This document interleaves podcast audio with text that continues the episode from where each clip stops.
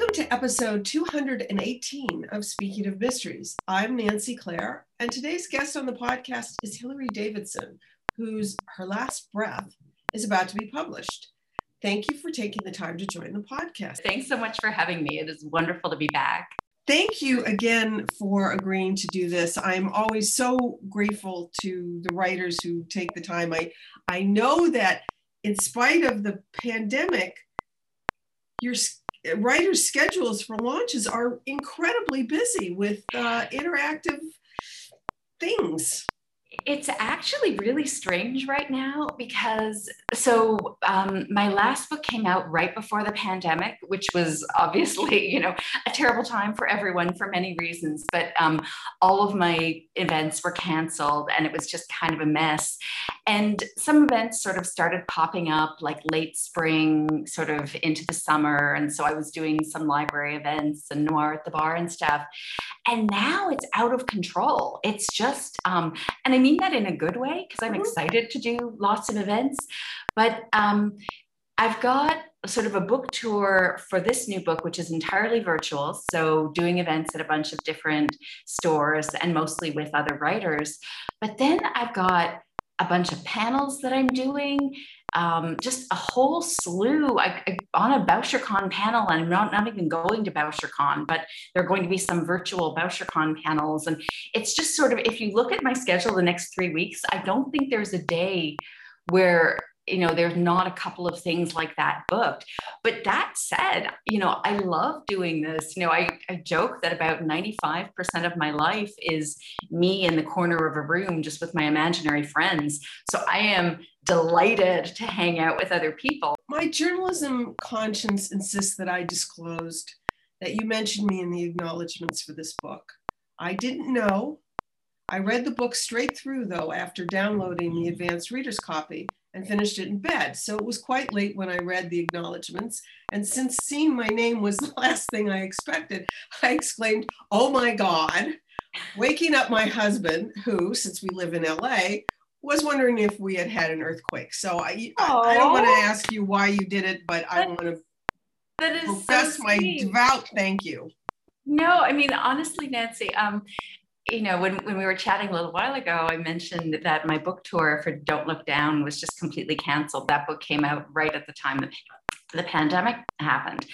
And, um, you know, I really appreciated people who were really kind and who, you know, reached out and interviewed me. And you were one of the people who did. And you really did a lot to feature the book. And honestly, because of everything else like falling through, it, it meant even more than it normally would. So I, I really appreciated that. And, and I'm, I'm delighted that it meant a lot to you too. It was um, quite an astounding moment. Uh, but now to the book. Thank you again, but thank now to the book. Uh, I I love epigraphs. I, I read them, and I always like to look into the book as as to see what might have caused that epigraph to jump into your head. But the one that opens part one of her last breath is devilishly clever. It's from Machiavelli, who is devilishly clever. Everyone sees what you appear to be.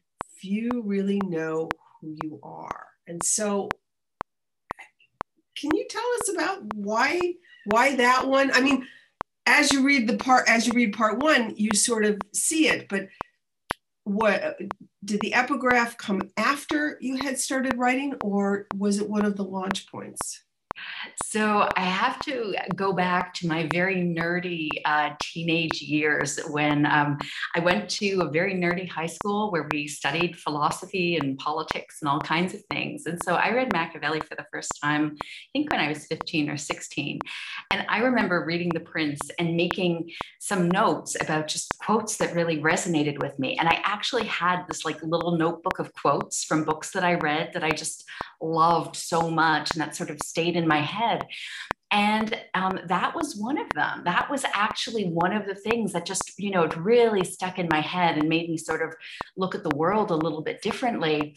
And in writing the book, the epigraphs only come in at the end. So I sort of I write the story and then kind of uh, sort of towards the end, once I'm in editing, I start thinking about, you know, are there little extra bits that I want to add? And in this book, I really wanted to add an epigraph before each of the three um, main sections of the book. And it felt just like nothing in the world fits so well as this Machiavelli quote because if anything, you know, above all else, this book is about the difference between appearances and how things really are. And uh, in a very conscious way, people who are very much determined to create a certain impression. Um, they want you to think of them in a certain way. They want to be perceived, you know, a particular way. And it's funny because you know you're talking about Machiavelli, you know, 500 years ago, whatever, but it feels in the social media age like even more relevant that it's not just famous people now who cultivate their image. Everybody is trying to do it through social media. So it, it just feels like it really resonates in the time that we're in. Well, the story is told from two points of view, uh, which you've certainly done in other books. Well, multiple points of view in other books. And I have questions about that specifically in a bit. But it opens with uh, Deirdre, who is one of the novel's narrators, preparing to go to the funeral of her sister Caro, Caroline, who had died suddenly, leaving behind a husband and a three and a half year old son. And the family dynamic is uh, complicated. Deirdre is at the church. She discovers she needs air. Uh, she leaves the church and receives an email from her dead sister. And I found that so creepy in a good way. But I have to ask because I know you researched this.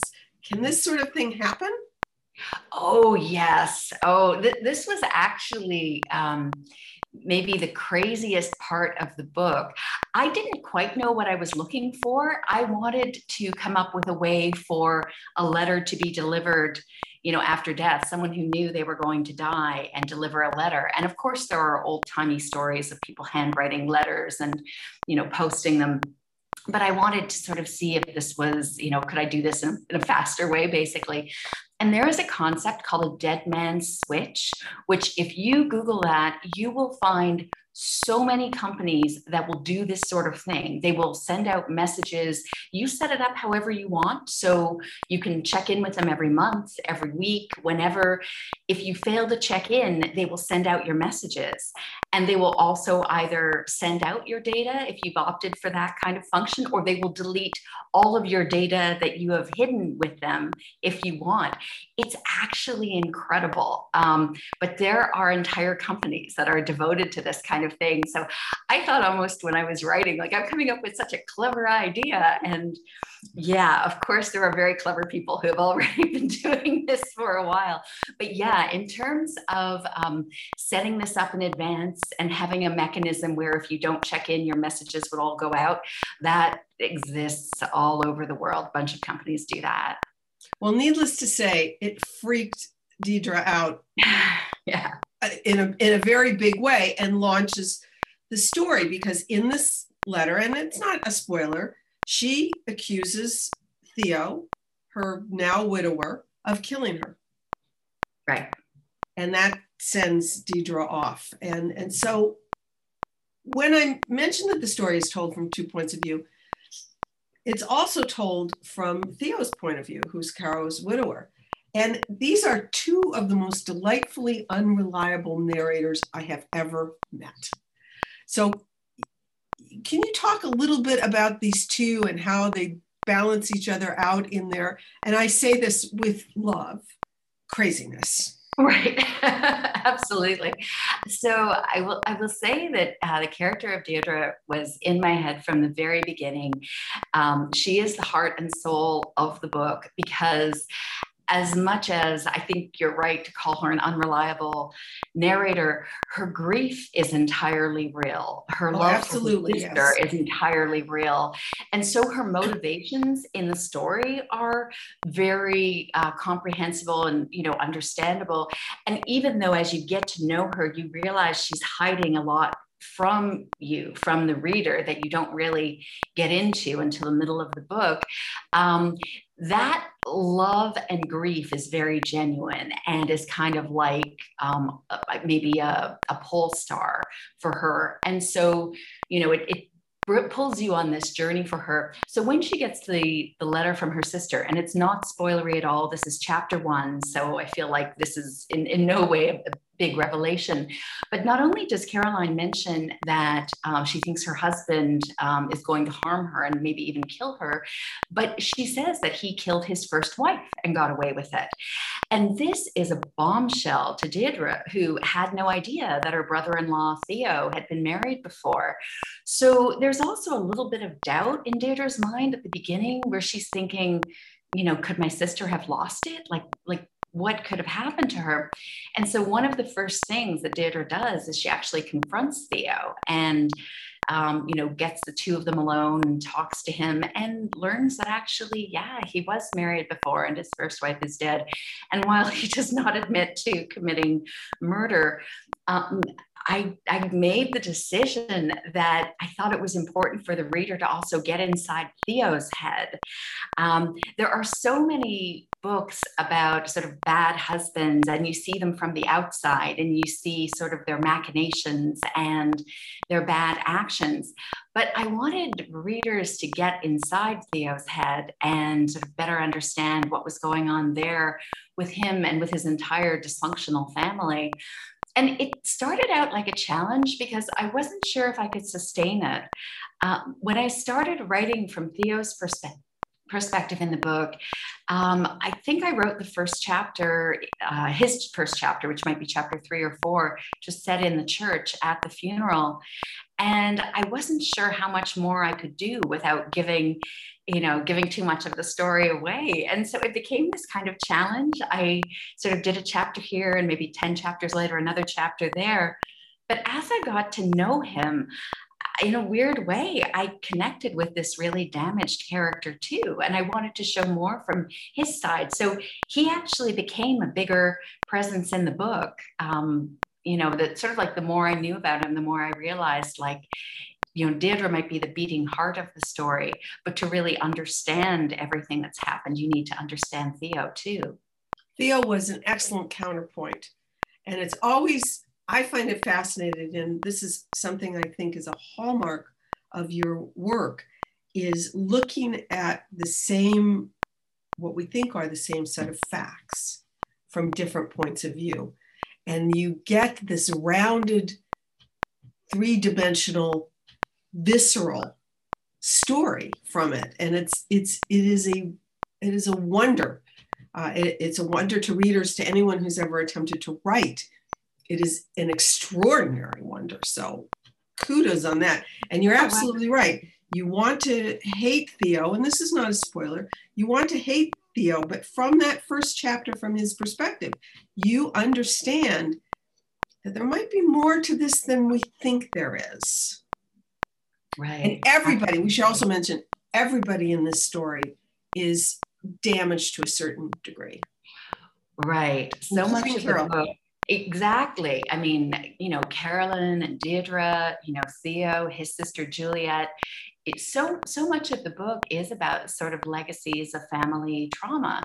You know, partly I had in my mind, you know, families keep so many secrets. I think that's not even unusual and it's not like a hallmark of you know a bad family or something every family has things that they don't want to talk about and don't want to address and in Deirdre's family, was, there was a legacy of physical abuse, and that was mostly with her parents. Though, as the story goes on, you see that her sister also was physically um, abused.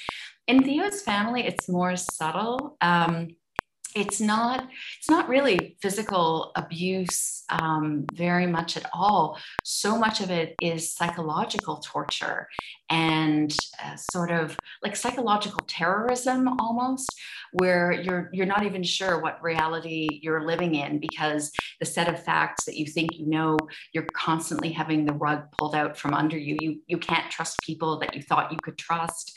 Um, it, it's just like so damaging. So he he is a really um, damaged person, even though the kind of abuse is a different sort of abuse. What just sprung into my head was uh, when it comes to Theo's father, uh, Machiavelli of the 21st right. century. Oh yes. he, he, does like to he does like to move the pieces around on the chess board. But you anticipate, as any good writer, and you are also a journalist, uh, you've anticipated my next question. So thank you. The segue will be very easy. this is very much a story of the intersection of family and memory, uh, neither of which are necessarily reliable and are often surprising. So the epigraph intro to part two gives us a peek. It's from George Eliot, one of my favorite writers. No evil dooms us hopelessly except the evil we love and desire to continue in and make no effort to escape from. And so that was like a codependent creed. That was, you know, a brilliant opening to that part and just sort of a brilliant insight into why people remain in codependent and damaging relationships.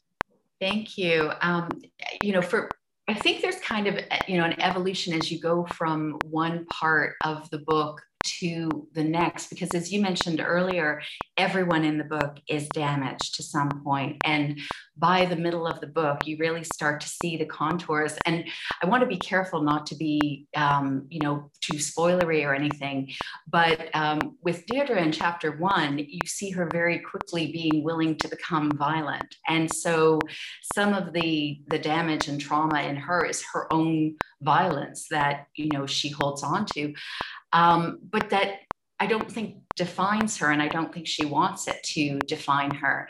And I think in that section, I mean, you're right about codependence, and you're right about why people stay in these relationships. Um, Deirdre's response has been to distance herself from her family as much as possible. That's sort of her self preservation mechanism. And Theo has tried to do it as well, but maybe with less success. He's gotten away from the family business, but there's sort of always something that pulls him back. And ironically, the thing that pulled him back was, you know, his wife and son who got enmeshed with his family and were quite cozy in that dysfunctional family. And so it pulled him back. And I, you know, you mentioned Theo's father, who I think in the book, um, you know, it, it you know, since he, since he's not, um, you know, trying to think how to say this. It's not a spoiler to talk about him and to talk about what a bad person he is because, you know, we ironically he wasn't responsible for, um, you know, a lot of the terrible things in the book, but he is such a horrific person because he does not want to change. He doesn't want to be better. He wants to control other people. And that would be him till his dying day. And so you do have a contrast between characters who are trying to move forward, trying to do something better, and someone who is just like, no, this is my web, and I'm very happy to stay here at the center of my web and just, you know, keep on spinning, keep on lying, keep on doing all the damaging things that I do. Well, like Machiavelli, he he took a set of circumstances for which he was not responsible and uh, leveraged them.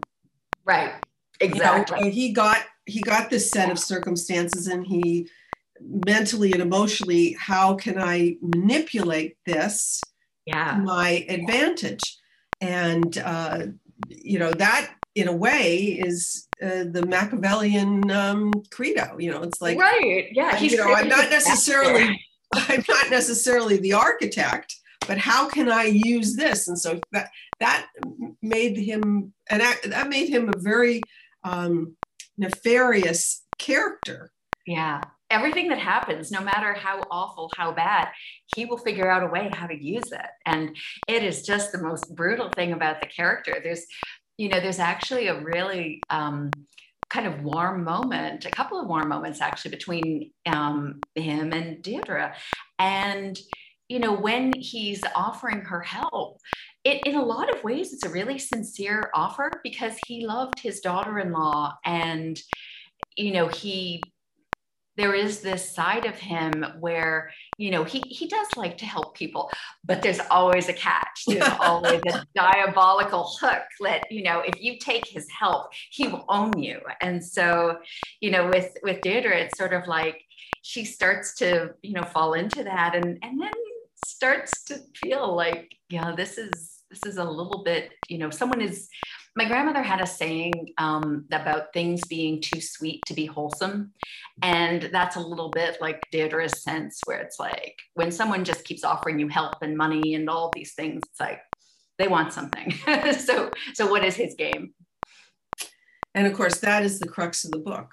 What are these games? Yes. And how are they played out?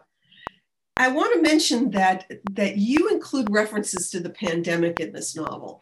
And you mentioned uh, at one point, actually, before we started uh, recording or before we started the podcast, that uh, your last book um, came out just as the pandemic was slamming into this country. So you include references to the pandemic in this novel. And while it's still active, the threat is passing in the book. And A, that's very optimistic. And B, were you slicing and dicing page proofs as the publisher wrested the manuscript from your hands? you know, that's a great question because I started writing the book in the second half of 2019 and it was finished and turned in to my editor in June 2020 so the world had turned upside down in you know that space of time and you know the the whole like first um, half of the book or maybe even more than half of the book, maybe two thirds of the book, there was no pandemic. And then things started changing. And you know, it was interesting because the temptation, I think, sometimes you know, is just to focus on the story and say, well, this story could have happened in 2019. And so I can just ignore this. But I live in New York City, which was, you know, the epicenter of the pandemic last spring. I live in Manhattan. I'm a few blocks away from two big hospitals that um, it was, you know, sirens night and day. I remember there was a day that my husband and I thought maybe we'd go for a walk and we'd go by the East, the, um, East River Esplanade. And we did that. And we didn't realize that that was where they were hiding the refrigerator trucks, that all of the trucks that were lined up at the hospitals for the bodies. So it was in my mind 24 7. It was my reality. Um, you know, in, in so many ways. One of my brothers got COVID and was hospitalized. You know, fortunately, he did recover and all of that. But it was it was like it touched me very personally, and I didn't feel like I could ignore it. And so when I turned the book in, I remember um, my editor felt that I was too optimistic about vaccination, that um, there was sort of a throwaway line about, you know, well, after everybody got vaccinated, da da da da da. And she really thought like that needs to come out. Though she liked the coverage of the pandemic, she liked the sort of you know mix of mask wearing, which is kind of ironically where we are in New York right now. If you're on the subway, you have to wear a mask, but everything is open again. A funeral like the one in chapter one, you know, big funeral, no masks, like people can do that too. So we're in this weird in between place. But the the page proof thing did happen because in copy editing, the vaccination line went back in because at that point Yay! it was fall and we we knew that the Pfizer and Moderna vaccines were were you know would work even though they hadn't gotten official approval. So it, it was really funny because it was kind of head spinning like back and forth. It's the pandemic is in the background of the book, but one thing that I felt as a story storyteller that it really um, kind of resonated with was the isolation of the two main characters because both Deirdre and Theo are people who are solitary by nature, and the pandemic only emphasized that. And so it's a, a way almost of explaining um, you know how out of touch they are like you know there's kind of a mention of how theo spent several months in europe when the pandemic started so he didn't even you know see his wife and child for months and so there's this sort of reason for the disconnect that was like a society wide reason that affected everyone um, you know not just a personal reason for it so I, I really liked incorporating that in the book. But I, I will be honest, it was a struggle and it was very much touch and go until the end. Well, it also, uh, uh, to me, it, it you mentioned that they're both characters that that uh, sort of have isolated personalities that enjoy isolated lifestyles. But the pandemic sort of added this layer of, you know, sort of vague paranoia and unease. I think unease might be a better word than paranoia. Uh, that, you know, once again, things might not be as they seem. This person might be uh, a carrier of the virus, and this person, you know, you don't you don't really know when you encounter somebody. And and that can be metaphorical. I mean i don't want to make light of this pandemic. I spoke to anthony horowitz last uh, fall and and he said something that's resonated in my head ever since which was there is nothing good about this pandemic. Nothing. Yeah and I, I'm interested and I have been asking writers not just about how they're marketing their books, but how now they're incorporating uh, it into the story. Those who did historical novels, obviously. So when I've when I've talked to uh, uh, Susan MacNeal, she doesn't have to deal with it. But when right. I talk to you, and I'm going to talk to Anthony Horowitz hopefully uh, later this year, how do writers, as artists, as painters with words, this you mentioned you live in New York City on the East Side. You must have heard the sirens going up and down to the to these hospitals. You said you did how does that come out in your work? And so that is interesting to me, and I think interesting to people who are interested in the art of fiction, not just crime fiction, but fiction. It is one of, I think, the sort of strange uh, kind of contradictions with writing fiction that, as much as, you know, I've invented these characters and the story, I also want it to be set in the real world as much as possible. And so I always feel like every detail, the places that I write about, you know, almost always I'm using real places, Tudor City and, um, you know, the church where the funeral happens. And pretty much all of those places, they're all real places. The settings in Berlin, the chapters that are set in Berlin, Germany, all based on real places. And it's sort of like by incorporating real settings, real events, I think you bring readers inside. This is their world too. And I know that there's this push right now that you know a lot of people are sort of saying we're going to have a roaring 20s and it's going to be party party party and all of that but um, you know I, I really don't think that everyone is ready and willing and able to jump forward like that and pretend like this didn't happen um, you know, I know a lot of people who lost family in this. A friend of mine died. Um, there's sort of there's going to be emotional collateral that's going to follow us around. And I think almost the party, party, party mentality is an attempt to mask that, to sort of, we're not going to be sad, we're going to focus on being happy and everything will be fine. And if as a society we don't acknowledge it and we don't sort of um, whether it's in art, whether it's, you know, in these different ways, kind of have a, a reckoning with it. You know, I, I think it's just going to trail after us. It, it was just such a time of suffering. And I think you kind of have to pay it its due. You you have to acknowledge what happened and not just paper over it.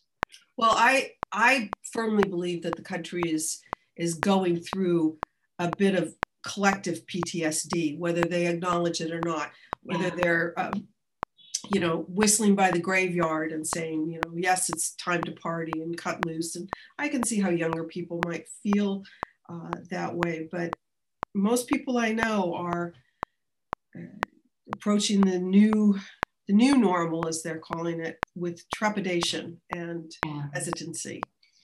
Yeah.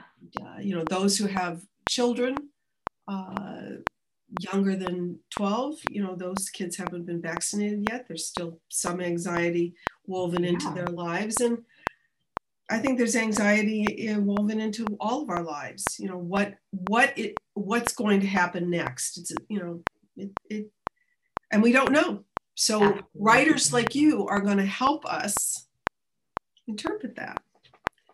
Which brings me to two books in, uh, you took a break from your series featuring, featuring Sharon Sterling and Rafael Mendoza, who I love, these two characters, to write Her Last Breath, which I'm assuming is a standalone.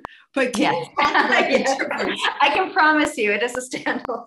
Definitely. Can you talk about the difference between writing a novel that's part of a series and a standalone? When we when we talked last year, you told me that your next book up coming up was a standalone, and I was uh, both excited to read it and a little sad that I was going to uh, not get a chance to catch up with Sherilyn. Um, so this is a roundabout way of asking uh, what you're doing in your next book, because I know you probably just push the send button.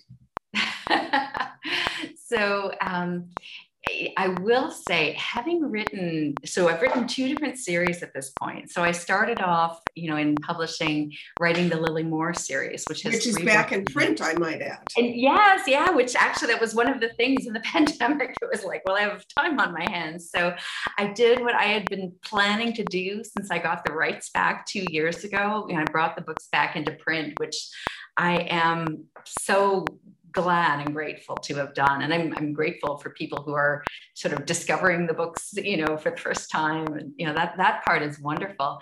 Um, you know, I wrote those three books and wrote a standalone and then wrote uh, two books with Sharon and Raphael and then wrote a standalone. And it's, it, to me, there are these incredibly seductive charms on both sides. So with the series, it is wonderful to start writing a book where you know your characters and where you know who you can trust in that book. Because when I'm writing about, you know, whether it's Sharon and, Raph- and her um, NYPD partner, Raphael, or whether I'm writing about Lily Moore and her best friend, Jesse, you know, those are two people that can trust each other. They have each other's backs. I am not going to blindside you by having one turn on the other, you know, partway through a book. There is a lot of trust there. But at the same time, that means that there is less freedom when I'm writing. And so, doing a book like Her Last Breath, which is a standalone, it meant that you had no idea who you could trust. There was no sort of sure place in the book or sure footing that you could have. And i do kind of you know pull the rug out from under the reader with some of the revelations as you get in and you think like but i i liked that person or i trusted that person. And yeah well, here's more of the story. i didn't like that person. Right right exactly. Or you didn't like that person and here's like whoa you you just got inside their head and you understand where they're coming from and now you feel differently about them which is another like fascinating thing. Um, so as a writer there's kind of like a bigger challenge and a greater freedom for me anyway for doing standalones. And i feel a little bit like when I write short stories, I've always had that kind of freedom. I'm just diving into a world that I don't know, you know, and I'm spending a short time there. It's maybe 5,000 words, well, whatever. And I've always loved doing that. And I think I've always been very nervous about doing that with novels because you're committing to, you know, 90,000 words and, you know, a year of your life. And like it's a much bigger with someone you don't know yeah yeah with someone you don't know and you don't know how it's going to turn out and you know because if, if, i'm writing the series character well I, I, know who the hero is. Like i i know you know their perspective. They might grow they might change but you know there's there's still their core character is set. But i will tell you one sneaky thing that i do which is that there are little connectors between all of my books so, the fictional world that they exist in, there will always be something that ties it to another of my books. So, for instance, with Don't Look Down, you might have mentioned or noticed uh, mentions of a law firm called Casper Peters McNally which also appeared in Don't Look Down. It's named for three of my favorite booksellers, in case you're wondering. But um, there are little things like that. Um, when uh, the first book with Sharon and Raphael came out, uh, One Small Sacrifice in 2019, there's actually a scene with Sharon Sterling and Nora Renfrew, who was one of the cops who was in the Lily Moore books. So there, there's always like some kind of connector. So I like to think of my characters because one thing that's hard with standalones is letting go of the characters at the end and saying, you know, that's the end of that story. I'm not going to pick that up again. That's hard. Like I'm, you know, the back of my brain is spinning like, well, what if I did this with, you know, no, no, I decided it was a standalone, just do that. Um, but I like to think that they coexist in this world. So in a way, you never know who might pop up in a book. So uh, your your universes don't really uh, there'll be no crashing of your universes. No. However, there might be little Easter eggs. Right. exactly. It won't be like a mashup, like, you know, Lily Moore teaming up with Sharon and Raphael or anything like that. But, um, you know, Easter eggs, definitely some surprise appearances. Yeah. Yeah. How very Val McDermid of you. I have to say, I love it when I've, you know, made these little when I've noticed something in another writer's work where it's like, I think that might be connected to it just it's such a great feeling because you feel like you as the writer, that's or the reader, that's your discovery, that you're kind of connecting with the writer and noticing these things. So I have to go back and reread it now. and I did I did download uh, the Lily Moore books and I'm looking for Oh, wonderful. Oh, thank you. Um, thank you again for joining us. And, and you, I, I noticed that you danced around what your next book would be. So. Oh, I'm so sorry. You know what? It, um, I had started working on another book. Um, it is a standalone, though maybe spoiler alert, there might be a character or two you recognize who's in the background of the book. Um, but yeah, it's, um, I think just it's not that I've given up on writing the series at all, but I think I'm just enjoying that sense of freedom. When I thought about Sharon and Raphael and bringing the pandemic into their world, I felt very unsteady about how I would want to do that and cover that. And so it's, I think, maybe easier for me to just tackle a fresh world right now. And so, yeah, so I'm working actually on a new standalone right now. Hilary, thank you again for joining us. And Please excuse the froggy voice. I look forward to talking to you in 2022, maybe seeing you at an in real life event sometime. I hope so. I hope we'll be able to, you know, get back to conferences and things. I do miss seeing people. And we were supposed to meet at Left Coast Crime. We were, in, but we will um, March 2020. So yeah, no, I'm sad about that. We will meet anon. In the meantime, I will see you virtually on your panels and your book, your virtual book signings. You are very kind. I can tell you for sure because I'm actually signing the books right now. The Poisoned Pen in Scottsdale. Oh, in Scottsdale. Copies. Yeah, if you if anyone wants signed copies, the Poisoned Pen will definitely hook you up. Well, thank you again. Thank you so much, Nancy. It is always a pleasure talking to you, and I can only hope that we're going to get to meet in the next few months. Hopefully, we'll be able to do that.